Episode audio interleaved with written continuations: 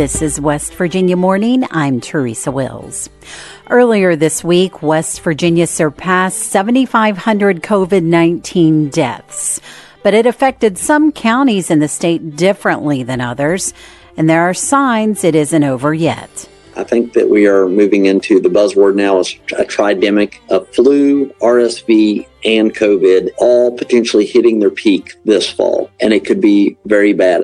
That story and more this West Virginia morning.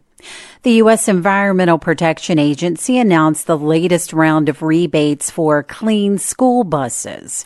As Curtis Tate reports, three West Virginia districts received them. Boone County will receive the largest EPA rebate, nearly $1.2 million for three buses.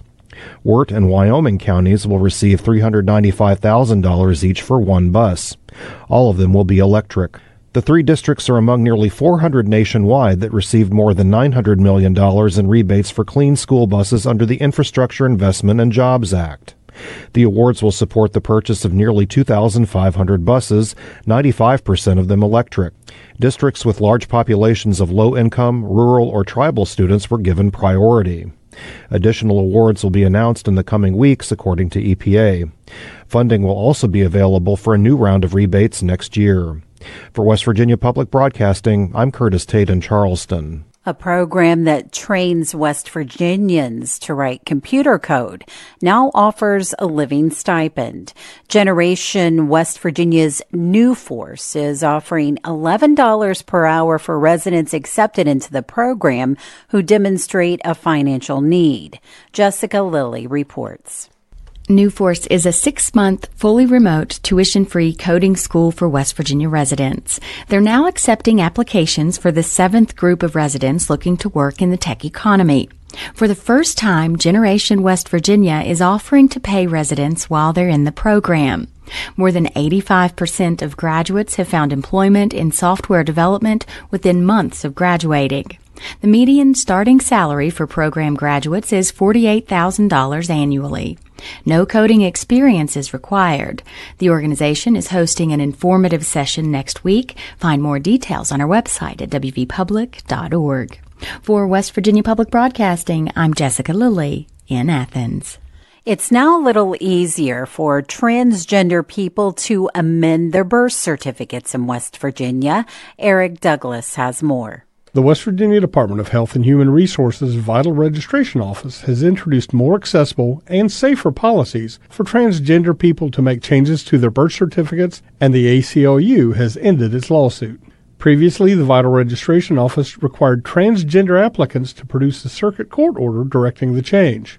In 2020, the West Virginia Supreme Court of Appeals ended the court's ability to order such amendments, but the registration office didn't change its policy. In 2021, several groups, including the ACLU of West Virginia, brought a lawsuit. It demanded that the agency develop policies for transgender people to amend their gender marker and do it without having to disclose their transgender status on the amended birth certificate. In April, the DHHR announced new birth certificate amendment policies, and now the groups have officially settled the lawsuit. For West Virginia Public Broadcasting, I'm Eric Douglas in Charleston. As we prepare for another election day, some people continue to raise unfounded claims about the results from two years ago. It's time for the Us and Them dinner party crew to meet in person to talk about that and other topics. Host Trey Kay has shared food and conversation with this group for two years. They talk honestly about things that divide them while learning more about each other along the way. Here's an excerpt. It looks lovely. Hang on, hang on, hang on. We're clearing the plates from our hybrid dinner party. The main course is behind us, and now it's time for dessert and more conversation. Anne, could you move the bread? You're going to bring the cake? Exactly. Over? Okay, I apologize again in advance. Oh, I'm not going to hear any of that. Yeah. That's going to be great. So let's dig in. I just want to taste a little taste, and then I got a question for everybody. Okay. Oh my goodness. It's Oh, it's delicious.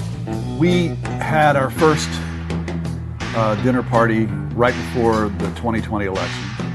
Then we had another dinner party right after the 2020 elections. Jay, you at that time talked about how you didn't feel confident in, in the result of the election. Now, I have to tell you, when you said that, I kind of, my thought was, well, it's kind of interesting. Jay's talking about this now, but this is going to be an issue for about ten more minutes. it's still going on. It's it? still going on. Yeah. on so, January 6th, you thought what? Maybe yeah, I was wrong. and so, I, I, guess my my question is, what what are your thoughts? Let, let me let me clarify here. I can't tell you that Trump won. I'm not about to tell you that Trump won. But I will tell you, I have no confidence that Biden won. I'm, I'm not going to say uh, Trump won. I am going to say there was considerable problems with the election.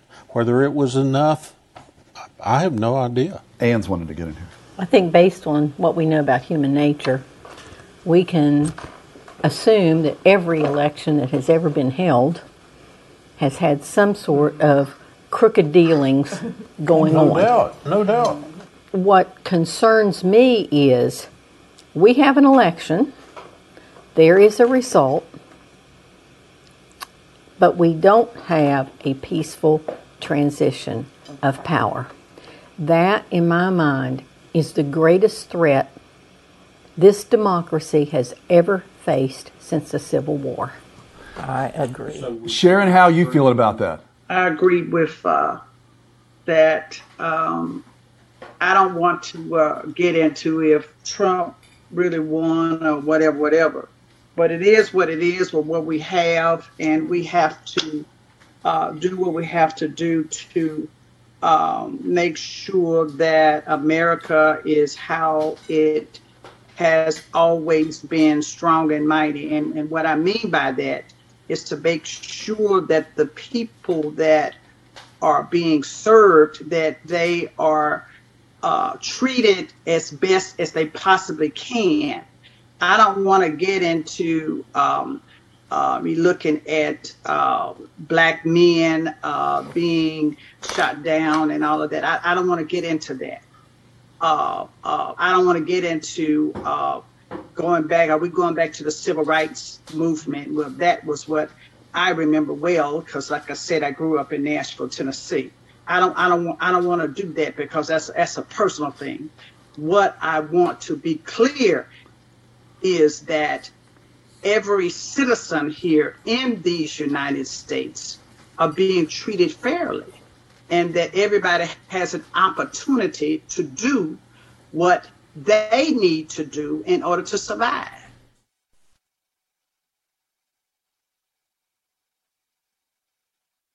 That excerpt is from the latest Us and Them episode, Please Pass the Politics. Tune in tonight at 8 on West Virginia Public Broadcasting where you can hear the entire episode, which features a range of perspectives from the Us and Them dinner party crew. There will be an encore episode on Saturday, October 29th at 3 p.m. Us and Them is supported by the West Virginia Humanities Council, the CRC Foundation, the Greater Kanawha Valley Foundation, and the Daywood Foundation. This is West Virginia Morning. I'm Teresa Wills. It's 752.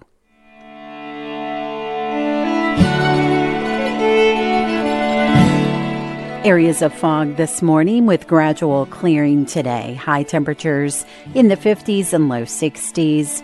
Mostly clear tonight, lows in the 30s, and partly sunny tomorrow with highs in the 50s and 60s.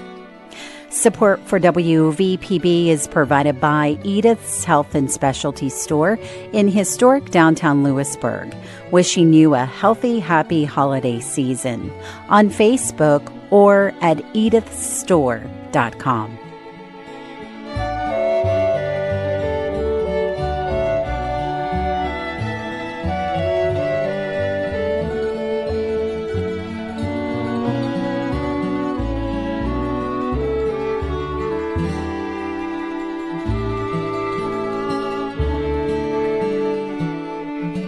Earlier this week, West Virginia surpassed 7,500 COVID 19 deaths.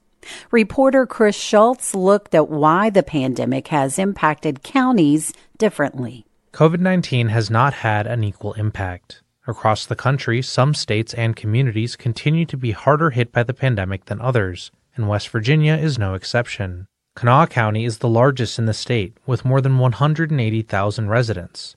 That's roughly 10% of West Virginia's population, and as would be expected, the county makes up about 10% of the state's COVID 19 deaths. For the most part, bigger counties have more deaths, proportional to their size. The same goes for smaller counties and fewer deaths. Looking around the state, most counties follow this trend, excluding a few outliers. One of the biggest outliers is Monongalia County, which accounts for just under 6% of the state's population, but less than 3% of all deaths in West Virginia. Dr. Stephen Eschenauer is the health officer for the Kanawha Charleston Health Department. In COVID, we found that probably the single greatest risk factor, especially early in the disease with the Wuhan strain, of a predictor of mortality was age. The older you are, the worse this disease is on you. Eschenauer points to the significant difference in the age of Kanawha and Monongalia counties' populations as a likely explanation for the discrepancies in death rates. Kanawha County has 21.6% of our population that is over 65 Mon County has 13.5% of its population is over age 65. It's almost half. According to the Centers for Disease Control and Prevention, Americans 55 and over account for 90% of all COVID deaths in the country. CDC data also shows that the risk for death from COVID 19 grows dramatically as age goes up. Compared to 18 to 29 year olds, 40 to 49 year olds are 10 times more likely to die from COVID 19. For those aged 50 to 65, they are 25 times more likely. Dr. Lee Smith is the health officer and director of the Monongalia County Health Department and has led the county's pandemic response for the past two and a half years. Right now, we have total number of deaths, total number of cases. The areas that we don't have right now is how many of the people who contracted COVID were smokers, were elderly. We know that those are the at risk populations. He cautions drawing conclusions from what he calls an incomplete picture. He says it may be years before we understand how and why COVID 19 impacted communities differently, if ever.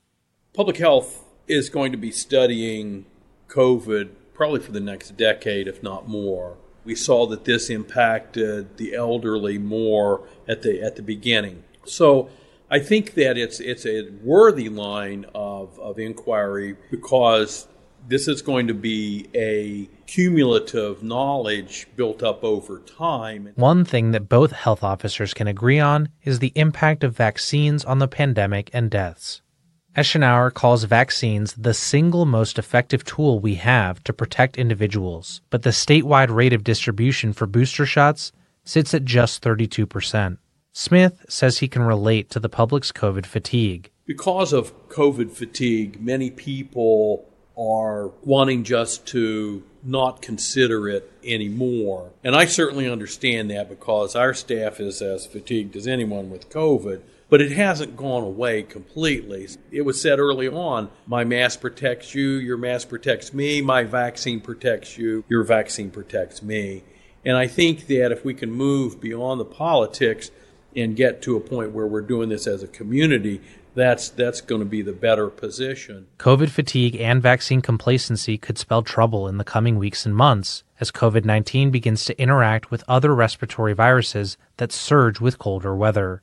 I think that we are moving into the buzzword now is a tridemic of flu, RSV, and COVID all potentially hitting their peak this fall. And it could be very bad, especially when you see people that get concomitant illnesses. That is, they get two illnesses at the same time, like flu and COVID or RSV and COVID together. COVID 19 deaths are slowing in West Virginia, and that may be causing some people to let their guard down but vaccine hesitancy combined with flu and RSV outbreaks could spell a long winter for the state. For West Virginia Public Broadcasting, I'm Chris Schultz in Morgantown.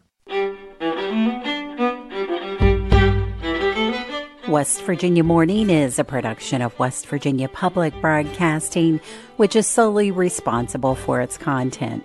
You can keep up with the latest West Virginia news throughout the day on our website, wvpublic.org. Support for our news bureaus comes from West Virginia University, Concord University, and Shepherd University.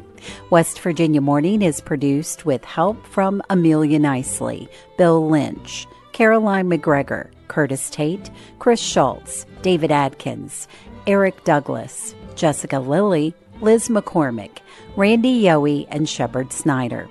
Eric Douglas is our news director, and he produced today's show. I'm your host, Teresa Wills. This is West Virginia Morning.